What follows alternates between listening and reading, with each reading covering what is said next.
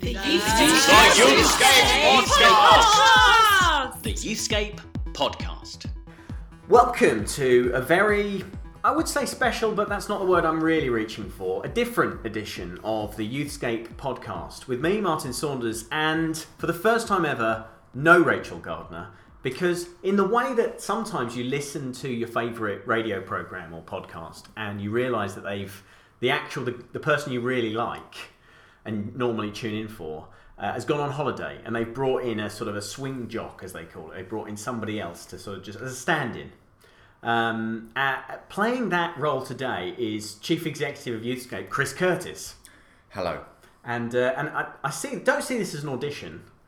Uh, see this as, as uh, coming into the family on a very occasional Can I basis. can I say thank you for that exceptionally warm uh, welcome? Where. I- I, I hope you feel welcome. You uh, you really sort of describe me as a bit part player in this. Well, Uh, Rachel, by the way, saw it differently. I think she sees this as potentially when she comes back next week. It's a choice for her now uh, as a male co-host. Yeah. I think she's trying to figure out where that's going to go. So I I'm mean- just I'm just putting that out there. in a sense, all of this is arbitrary because uh, we all know that most people listen to the Youthscape podcast because they're Rachel Gardner's fans. And so already Okay. they've, they've switched off and decided Brilliant. they'll just come back next week. Okay. Uh, but for the four of you, including my mother, who is uh, still listening, uh, a very warm welcome to this uh, different edition of the Youthscape podcast. Uh, and uh, we have a very special guest who we're going to bring in in a moment, Susie Mapledoram, who's the Diocesan Youth Officer for the Diocese of Manchester. But first, I thought, as it says on this piece of paper in front of me that, that isn't real, um, you and I are going to have some uh, witty banter, Oh gosh, first of all how's that going to work? out? about I don't know youth ministry or Youth ministry. things we're excited about. Okay. Or because it's not that long ago, and it is the one area in which we have some common ground. Film. Uh, Oh, yes, and, and the good. Oscars, the Oscar season. Yes, come just, on, let's do it. just passed. I'm excited now. And you've seen. Oh, you've woken up. I have. And you've seen some, not all, but but we've seen most of the sort of. I've Oscar. seen a, a reasonable uh, number of. And so let's go straight to the, the top. The best picture winner Yeah. was The Shape of Water. yes, and uh, and it beat out three billboards. So we've both seen both of those movies, we right? have. Yeah. Uh, so what was your take on that on that win for The Shape of Water? Well, um, I think I'm going to feel a little more positive about the Shape of Water than you are. So um, I thought I thought both of them were stunning films, and they're completely different. I'm not sure how you compare them. Um, the, the Shape of Water, uh, I thought was um, if if you if you are if you if you can cope with this sort of fantasy edge, and I think that's what um, that's what those kind of films bring. You have to you have to buy at the beginning of that film that there is a fishman Yeah. in the world. Um, so if you can't get past that, then you're going to find this film very hard to, to work with.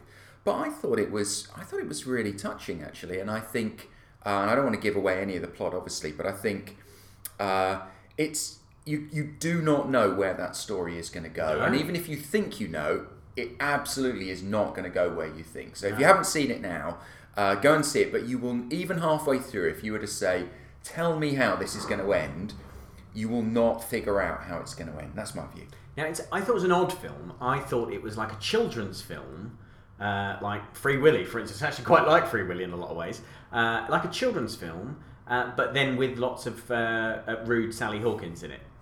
Um, which kind of changed it. So it was like a kids' film with some swearing and some nudity and, and stuff. It was, but the actual the structure of it and the way it worked was quite simple. Um, the problem I had it, as you know, I, I'm not happy unless Jesus is hiding in the corner of any work of culture or art. Um, and I couldn't find Jesus in, in The Shape of Water. It was more difficult for me. What I found uh, hard about it, and this does slightly hint at, at, where it goes, was that this this uh, uh, young lady played by Sally Hawkins Yes. is sort of isolated in the world. She's uh, she's mute.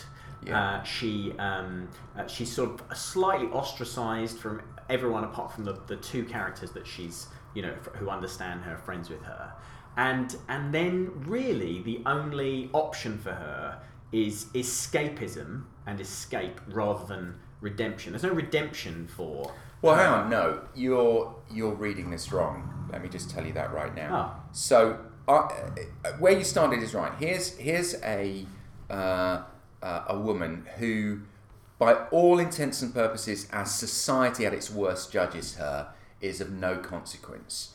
Uh, she is a cleaner. Not only that, she's cleaning at night. People people don't even see her cleaning. She's got a low paid job. Um, she's on the fringe of society, um, and she is somebody who uh, you would, uh, at, at our worst, you'd walk by in the street and not notice. And yet, here is a woman who displays in this story, without giving away the plot line, the most remarkable courage. So within her are hidden these extraordinary resources of character and courage, which outwit the entire American military.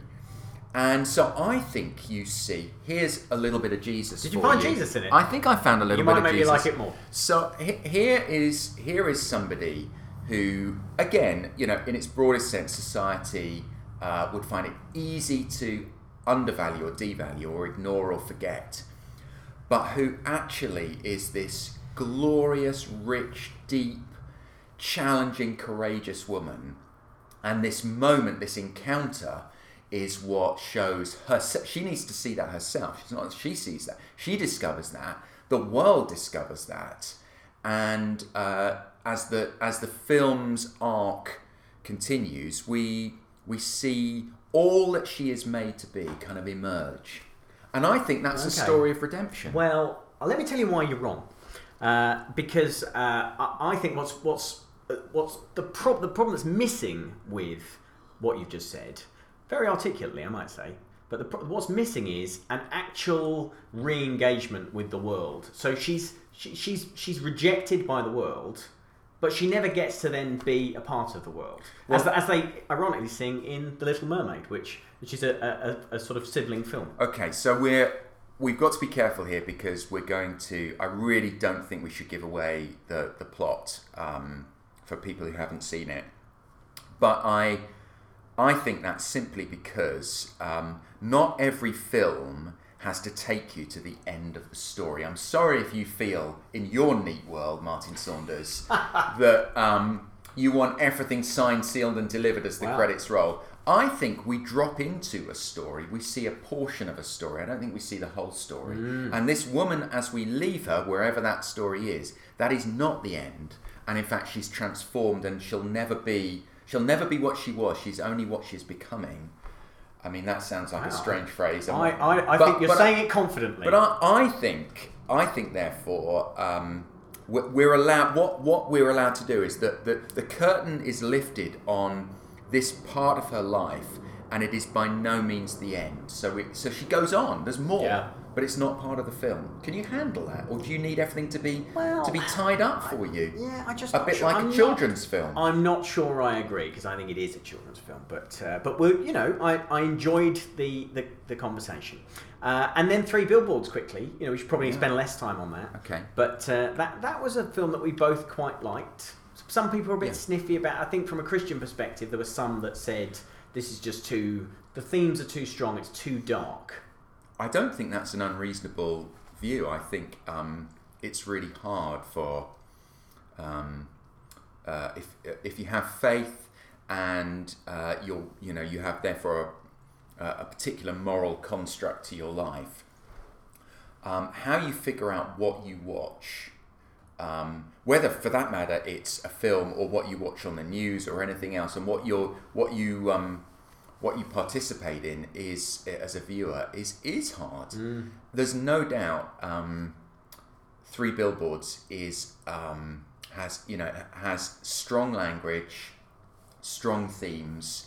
Um, however, and I, I don't know whether I'm trying to I, I'm not really trying to make this an excuse, but I think um, the the story again and the themes and the ideas that emerge out of it are so powerful, so intriguing, mm. so challenging, so thought provoking that um, it is it, it, it might be possible to to stomach the co- you know those other things in order mm. to go on the journey with this remarkable woman. Mm. Well, so we, we, we both sort of recommend both of them. Maybe slightly cautiously recommend Yeah. uh, Three Billboards. I think it's, uh, there's an interesting discussion to be had, and perhaps when Rachel and I are hosting a future edition of this podcast, we'll have that discussion about how you, as a Christian, make thoughtful moral decisions about what you watch. Mm. And I think that is a difficult um, uh, thing to wrestle with, and uh, would be worthy of a discussion. I'll talk Yeah. to Rachel about Well, enjoy discussing, you know, the uh, pros and cons of the holiday in Rachel. uh, in in a future podcast when she and I are hosting it together. Fine. And uh, and there, you see, our, our film tastes diversify. So we do we tend to all like the Oscar movies. I would have given Best Picture to uh, Phantom Thread actually, which uh, which you haven't seen. I haven't seen yet. Uh, and uh, and or maybe Dunkirk, which was released at the wrong time of year. Okay. Uh, but uh, but then you see we've got the common ground, but then we diversify because you go off into sort of you like dark foreign language, preferably black and white, rich, complex films Art with house. interesting themes and, and proper characterization. pretentious. Uh, where you want bangs, explosions, Marvel Look, characters. I'm just I'm just saying something flying through the sky. I'm just saying we, big battle. We've both seen Black Panther, Oh please, no! and I really? I loved there? Black Panther. I took my tw- you took your boy to it. I I, took my twelve year old to see I it. did. We had a great night out. Producer Okay. Rachel's a big fan of the Marvel films.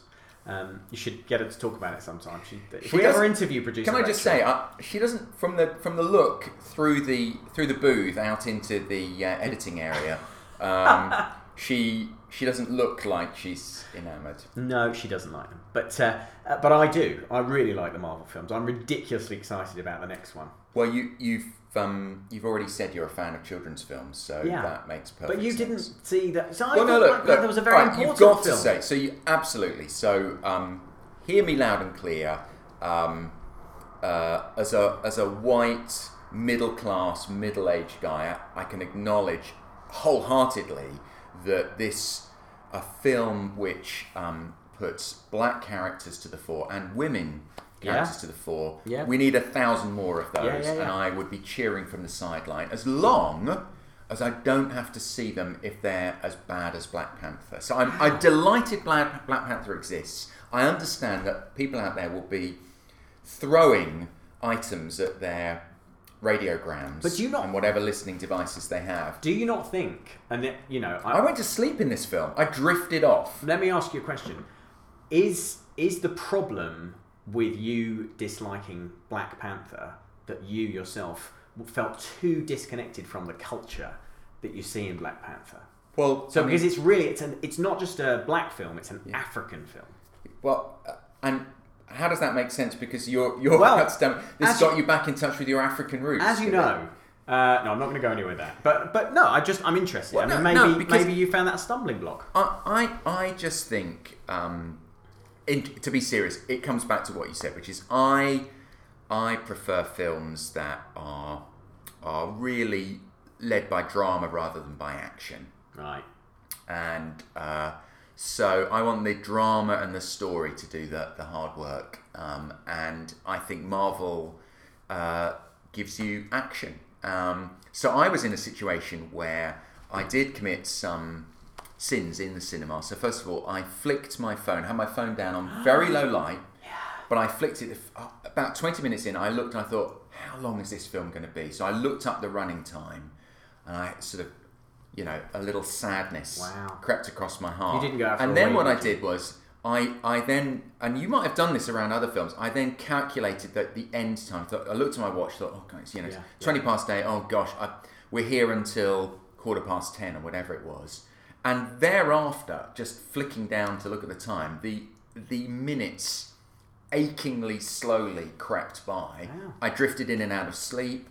I I admit I lost track of the plot at various points, um, and uh, towards the end, I was just willing the time, knowing the runtime. I was even thinking, well, look, it's got to be maybe the credits run for seven or eight minutes. Maybe maybe it's only five minutes to go before it finishes. Um, my son absolutely loved it. Ironically, there, of course, you're describing the experience that many people are having right now with the podcast. And the Indeed. good news is Yes. that we've uh, we've finished a segment of the show, never to be repeated, that I like to call "Films with Chris and Martin." Uh, but now we're gonna we're gonna uh, get our guest on, and uh, so we're gonna Brilliant. we're gonna go out of the fictional booth that you described, Yep. and fetch Susie Mapledoram. The Youthscape podcast. Okay. Well, I'm excited to say that uh, we've been joined by our guest Susie Mapledoram, Thank you. Nice to be here. and uh, Chris is still here. Uh, yes, and uh, I am delighted to be so. Yeah, but you are just so you know, you're not a guest. So this I'm not a guest. Just that we're clear. Uh, I, uh, as I've already explained, uh, Rachel and I are just really trying me out in case the current male presenter, I don't know, um, has other things they need to do. That's, Wow. that's the way we're seeing it. yeah, his body language isn't isn't good. Is Yeah, it? it's, it's, it speaks a whole nother story. Wow. so, uh, oh, I see you've switched to relaxed, relaxed mode. So, uh, so you're going to help me with some hard hitting Yes, questions Oh, for Susie. great. Uh, but Susie, you Hello. are the diocesan youth advisor. Advisor officer? of well, the technical phrase is officer, but we we advise. Officer kind of makes me feel like I should have a uniform, and Do you have a uniform no, sadly not. No. I'd quite like. No, no, I for for the diocese of. Manchester. Manchester, Yes, uh, which is the UK's? greatest diocese ever. Yeah, I, was, I just wondered what the current what the current so is it second city? Would you call yourselves Uh, I second think city? I, I'd like to call us the first, but I think technically we're the third. Wow. Yeah, I think it's London, then Birmingham, then Manchester. You feel I feel like you've just ceded defeat easily to Well, London and I, I just want to preempt any kind of, you know, comeback that says, I think you're seven. After Truro. yeah, probably. Yeah, yeah. Truro's And lovely. Clacton on Sea. So uh, hello if you're listening in Truro or Clacton. Yeah. So uh, Susie, tell us a little bit about your job in uh, in Manchester. What's the what's the scope of what you do? Uh, so we have um, a, over 340 churches in our diocese. We're not geographically big, but we are dense in terms of numbers of churches, not in terms of we're dense. Um, and uh, my job is basically supporting churches uh, predominantly in their engagement with young people. And that can be anything from going out and doing some training, uh, going out to talk to youth leaders, to vicars about appointing youth workers. Um, it can be doing kind of bespoke stuff that relates specifically to a parish context. Um, might have issues with kind of what's going on in my graveyard after seven o'clock at night and Right. looking at positive ways to engage with young people in the graveyard without defaulting to 999 straight away. Um, and it's broad and it's interesting and always an opportunity to go out and to get excited about in working with young people. A lot of churches might feel like that's an area where they're not uh, doing as well as they could do, but if there's young people, you know, in the community engaging in activities in the church, and that's a good thing. And churches are looking to kind of renew their work and re-establish stuff, and I just want to help them to, you know, get it done and done in a way that excites them, so they get excited about their ministry with young people rather than just not doing stuff to young people, but doing stuff with young people. And I think that's a mass, that's a big difference in our work with young people, definitely. Yeah. And I, I was uh, just thinking, Susie, when I've um, spoken to you um, over the years, a lot of your work, uh, or as I understand it, some of your work at least is supporting paid youth workers Yeah. in some of those churches. Yes. Uh, churches that are able to, Yeah. to do that. Of course, that's not every church. Yeah. Um, what when, when you go and work with those paid workers, uh, some of whom may, may, may be listening now, um, Yeah. paid workers all over the UK, um, what what are the things that you see really working for those paid workers, and what are the things that trip them up? What what are the points where churches kind of get it wrong with paid workers? Uh, well, from the very beginning, when a church says we'd like to appoint a youth worker, I go out and meet with them, and I and I make a caveat at the beginning of the meeting: we don't talk about money, because I think often people think, well, we can't really afford this, and money tends to limit their vision and their energy for working with young people. So always the first meeting, we don't discuss money. We discuss the ideas and the energy that they have for a youth worker and where they see that person connecting with young people, whether that's in the church, in the wider community, through schools work, through some detached or outreach work. And, and then after they've kind of drawn out, sometimes literally or metaphorically, their big plan Yeah. of what they want, then we look at the money. I'd, I'd rather that not be, a, you know, a kind of a hindrance at the beginning mm. where they say, oh, we really, really, really want this, but we realise it's going to cost us this. And they feel downhearted even when they get to, you know, the, the starting line of this adventure. And I'm not suggesting that money grows on trees. If it would, then I'd have a forest. But I, I you know, and I'd loved us to be able to find more money to appoint, you know, youth workers in our churches. But that's becoming more and more uh, unlikely. However, But um, can I just yeah. say, get, throw it there? I presume if you have got the clear vision you're talking Yeah. about, then you're more likely Yes. to raise money. Because Yeah, I think talking to absolutely. some trust funds, Yes. um, they'll often say Yeah. we're inundated with Yes. applications, but often they're a bit muddled and the, Yeah. the thing isn't thought through. Yeah. If you've done that work and if you've got an ambitious Absolutely vision, right. you're much more attractive to Absolutely gain right. funding. If you can clearly articulate what your passion and your vision is for your young people and you involve your young people in that articulation, then I think you're dead right. We've got um, Christian Youth Work projects in our diocese that attract money from children in need, uh, comic relief, you know. So I, I think I think that is a really good thing. But not many people who are, are used to writing funding bids of that kind of enormity. So we try and help out there as well. So what what Mm. when when what are some of the the challenges you think paid youth workers when you go out and you you're troubleshooting or you think what what trips what trips the whole thing up? Um, I think that there's something to be said about kind of the f- initial first few months in post. I think when you're there is a bit of like a honeymoon period, and you know you get to know people, and people are super friendly, invite you around for lunch, and you know, uh, and and then suddenly that that goes, that that starts to vanish, and youth work, even though we work with young people and youth leaders and other folks, stakeholders all the time, can be profoundly lonely. And creating opportunities, which we're about to redo again in Manchester. We had a kind of a time when we had very few uh, full time youth workers, and we spent a lot of time doing one to one kind of support, but gathering them together as a group of like people of kindred spirits has been really helpful. But I think um, loneliness can be frustrating when you, when you believe in your you know in the experience and the training that you've had as a youth worker and suddenly someone's saying well that's not how you do it uh, who doesn't have that experience and training can be demoralizing um, and also um, the expectations i think sometimes uh, uh, expectations we put on ourselves of what we need to achieve. Do I need to fill this church with 100 young people in my first two years being in post? Um, and is that the expectation of the church? And people come up to you after the service and say, Well, you've been here six months and we haven't seen any new young people. And you just want to go, Ah!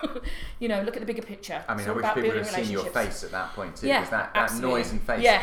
captures perfectly. I Well, think, I've been what- there and what I've- yeah. people might actually do. Yeah, yes. when I was a full time church based youth worker, that that's the kind of perspective some people have because they think, you know, um, large funding campaign plus youth worker equals young people there on a Sunday morning. But our youth ministry is so much more than that and i don't mean more than worshipping god on a sunday morning but but doing that in all kinds of other ways that connects and engages with young people. And making that shift can often be a really lonely place for youth workers as well because you're you're you're battling against the this is how we've always done it to looking at a, a culture of young people that you know that sometimes look at churches as the place where they went to a funeral and might not even want to step across it. This is these are the conversations we have with people who have young people in their graveyards. Hmm. Think about why they're there. Hmm. Are they there to throw their drugs paraphernalia around your graveyard? Nine times out of ten, no. They're there because they have a connection with the building, either because somebody has got married there, that they've been to a wedding, but but more So there's an echo, there's a I think so, connection, right? Yeah, I think it. there is definitely. The young people I've chatted to in graveyards, not that I do that very often. I sound a bit of a weirdo going out at night meeting Feels young like a recurring thing. yeah, it does, doesn't it? but it's a big issue for us in our diocese. We Wow.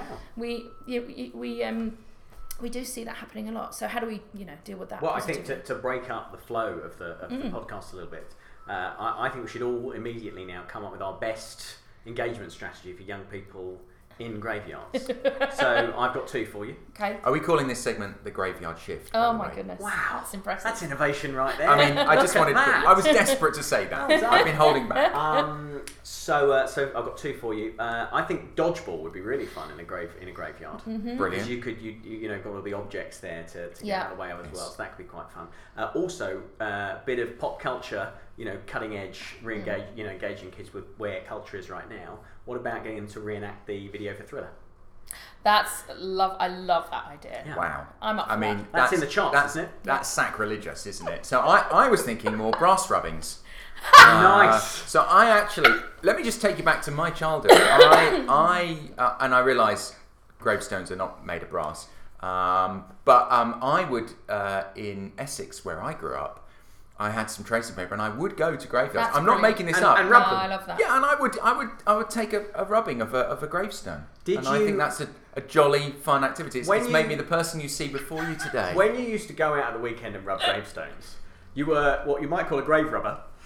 You, um, when you did that, did you hope? Oh, you're in proud of some- that, aren't Very you? proud. I think that's better than I've missed graveyard this shit. banter it so is, I'll much. concede. Um, I, when you used to do that uh, at the weekends, did you hope in some way in a sort of Aladdin style slash zombie horror uh, scenario that something would pop out of the grave?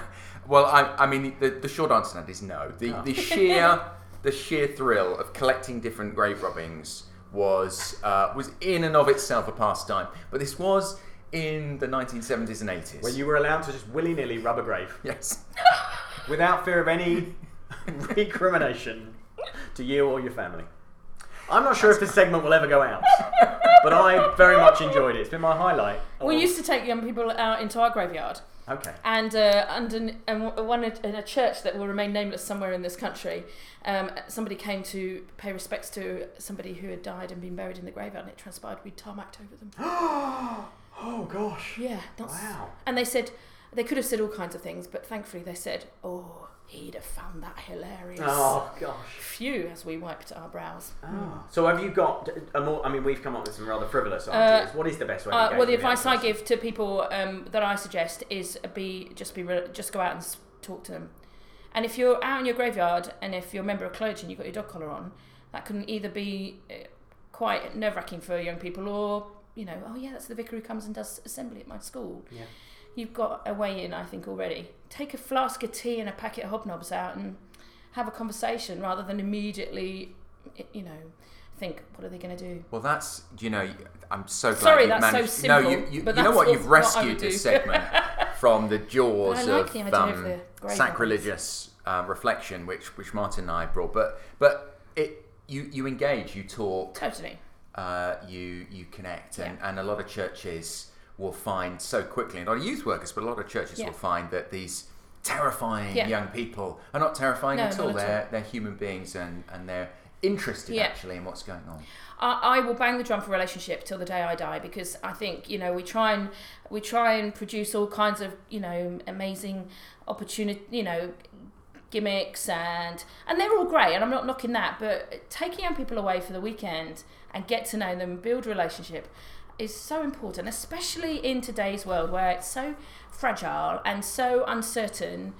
I think um, I think building and cultivating really authentically good relationships with young people can't be. I know we, we say that all the time in the youth work world, don't we? But but that's what it's about. And for us, we take great joy in doing that, and uh, and it's a huge privilege. And we have to be careful how we do that kind of and to everything. But for other people, that's quite scary because they they think young people are going to tell them where to get off, and you've got to break down those barriers and create opportunity for there to be more intergenerational stuff. So you get out there, Yeah, you have a talk, you Yeah. communicate, and Yeah. before you know it, Yeah. you're taking them away, yeah. and you're at the National Grave Robbings Championship in Not Great grave, Yarmouth. not grave robbing. Grave, Rubbings, rubbing, rubbing. yeah. Well, that's a both, different championship. Yeah. um, and before you know it, you've got a team. It's Yeah. like pitch perfect. You're basically Yeah, you've got a team. yeah. You're at the Grave Robbings Championship in Great Yarmouth, Yeah. and you're going to win that Yeah. championship.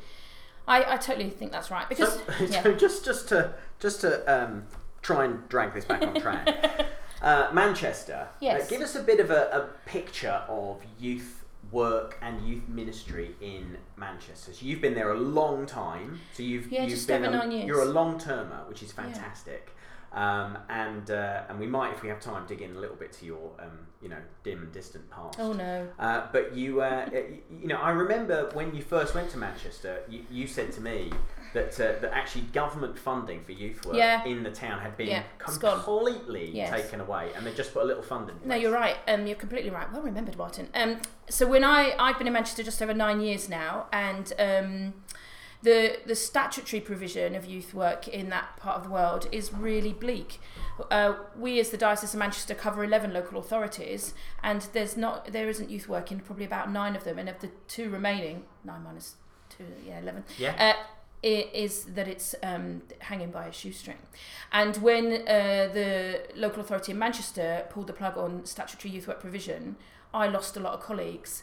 I'll tell you one particular story that I find that, that, that is behind Manchester Cathedral is an, the Urbis building. If you ever go to Manchester, it's where the football museum is, and uh, in front of it, it's got a real complex kind of great skating area. It's not designed for skaters, but it should have been because it's brilliant. And lots of young people uh, come into the city from uh, towns on the outskirts like Rochdale, Bolton, Stockport, Oldham, and hang out in the city centre. And that used to be a key area where the statutory provision, Salford Youth Services, and Manchester Youth Services used to do a lot of detached youth work, not outreach, but detached.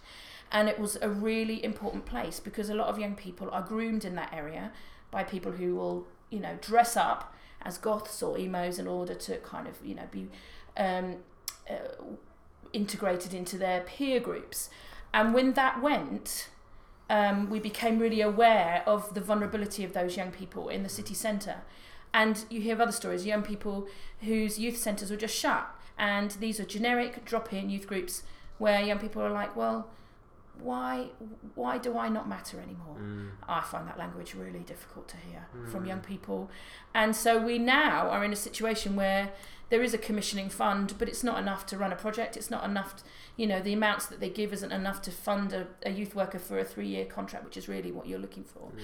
But it, you know, people can dip into it and, the, and there is money around. So we have to be creative, not illegal, but creative in hmm. how we look for ways to support our youth work. And, you know, the voluntary sector are, are going great guns and our churches are stepping up where they can. But, and this is where we want to, you know, help our churches to look beyond the young people within their congregations to their wider kind of context and see how we might be able to to serve them in a way that gives them a place where they can come and be and feel welcome and not you know have to you know be anything. And, and I think particularly uh, at this time because after the after the um, money was withdrawn within two years we had the, the riots which were possibly two well at that point were two of the most terrifying weeks for us as people who work in the city centre and That's we 2011. yeah, and we were sent emails by by Manchester City Council to say, please will you open your youth work provisions? To which we all replied, well, they're closed now, and so we found ourselves uh, in looking for space for young people to go and be, so that they were removed from danger. And now we still sit very much in the, uh, you know. Of the of what happened last May in our city and the implication that that's had on young people, and where do they have space to talk about that? and where do they have space to process what happened at the end of May with the bombing at the Yeah, arena? t- tell us a bit more about that and about how how your perception is that has uh, impacted young people in the in the city. Um, I still find it really difficult to talk about, but it's really important. Um, so um, I remember that evening really clearly um, uh, because when there's someone big in town, there's always lots of activity down Deansgate, and that's where our office is.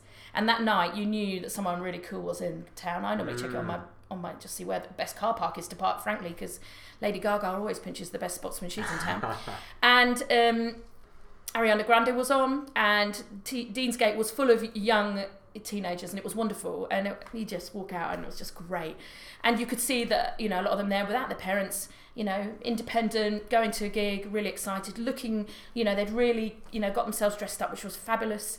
And you feel a sense of like, you know, have a great evening. You know, obviously I don't go up to all the girls all the young people and say, "Hello, you don't know who I am, have a great night," because that would be a bit weird. And um, and then I was out doing some training that evening, and I came home, and beginning news began to filter into my social media. And um, first of all, there was talk that it was a balloon had popped, or it was a microphone that had been dropped, uh, and then the news uh, started to come through that there had been an explosion. And um, several of my youth worker colleagues, this was beyond midnight by this point, and um, a youth worker colleague of mine from Bolton was online, and we were talking about what do we do?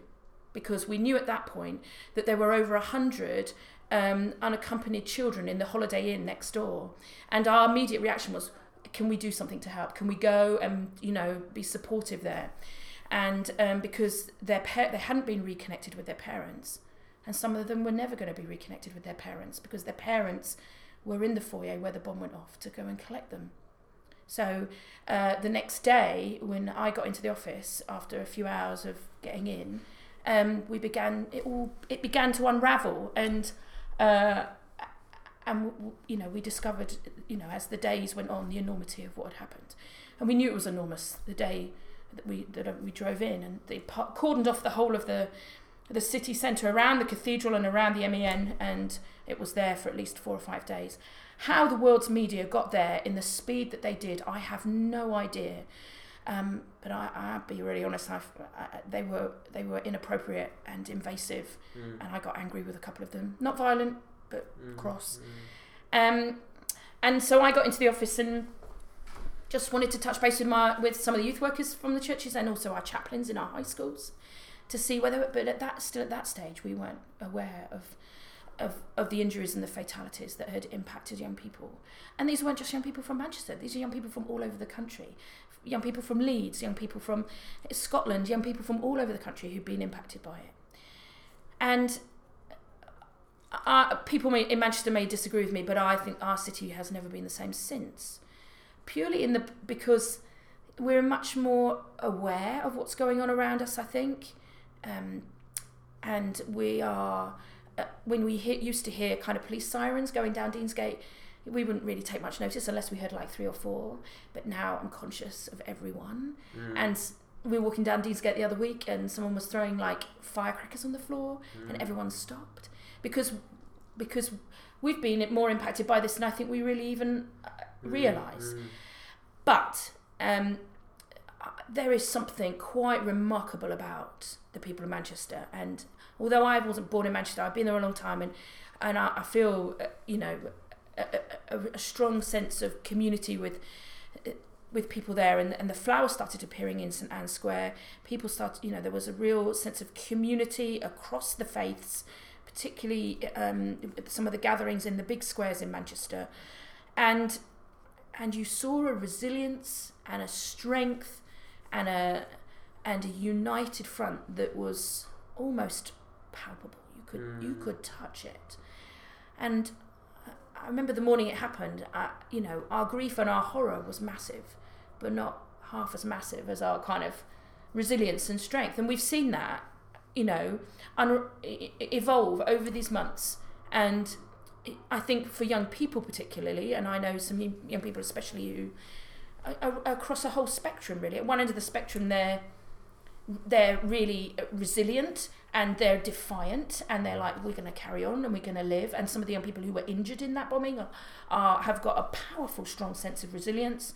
To those young people who are still processing it but doing life but still have questions. And a lot of those young people are in our youth groups who are still you know, in the place, why did that happen? I don't think I want to go to concerts anymore. Mm. And I think it's really important that we have conversations with them, mm. not to move them on, mm. but to sh- tell them that it's still okay to talk yeah. about it. Yeah. And then you have young people. I know of one young person who was at the concert but wasn't injured and still has not been able to leave her home. Hmm.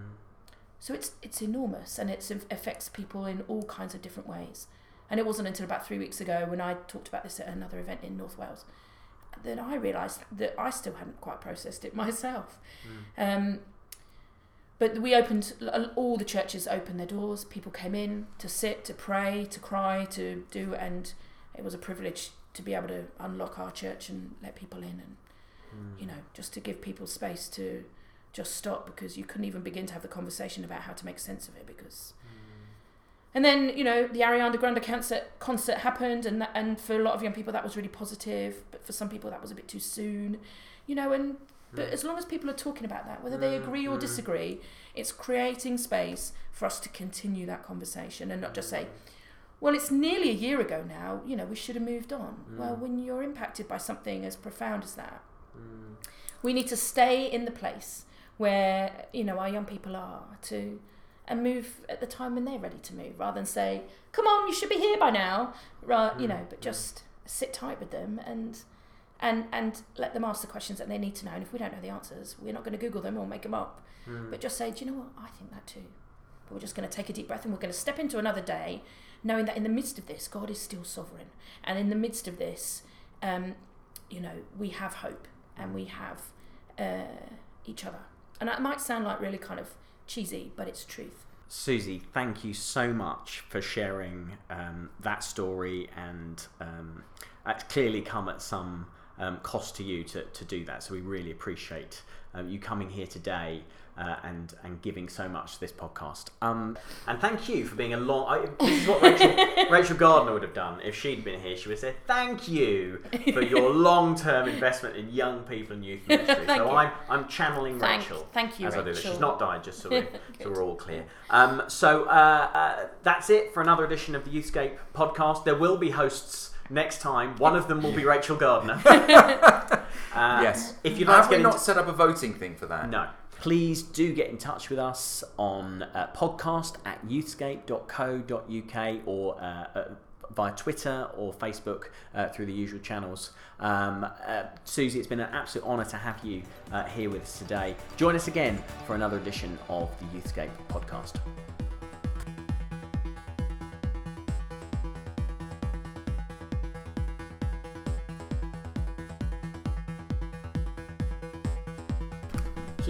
You just sit there and eat your muffin? Yeah, I'm ready Just now. wait for me. Gardner never eats a muffin.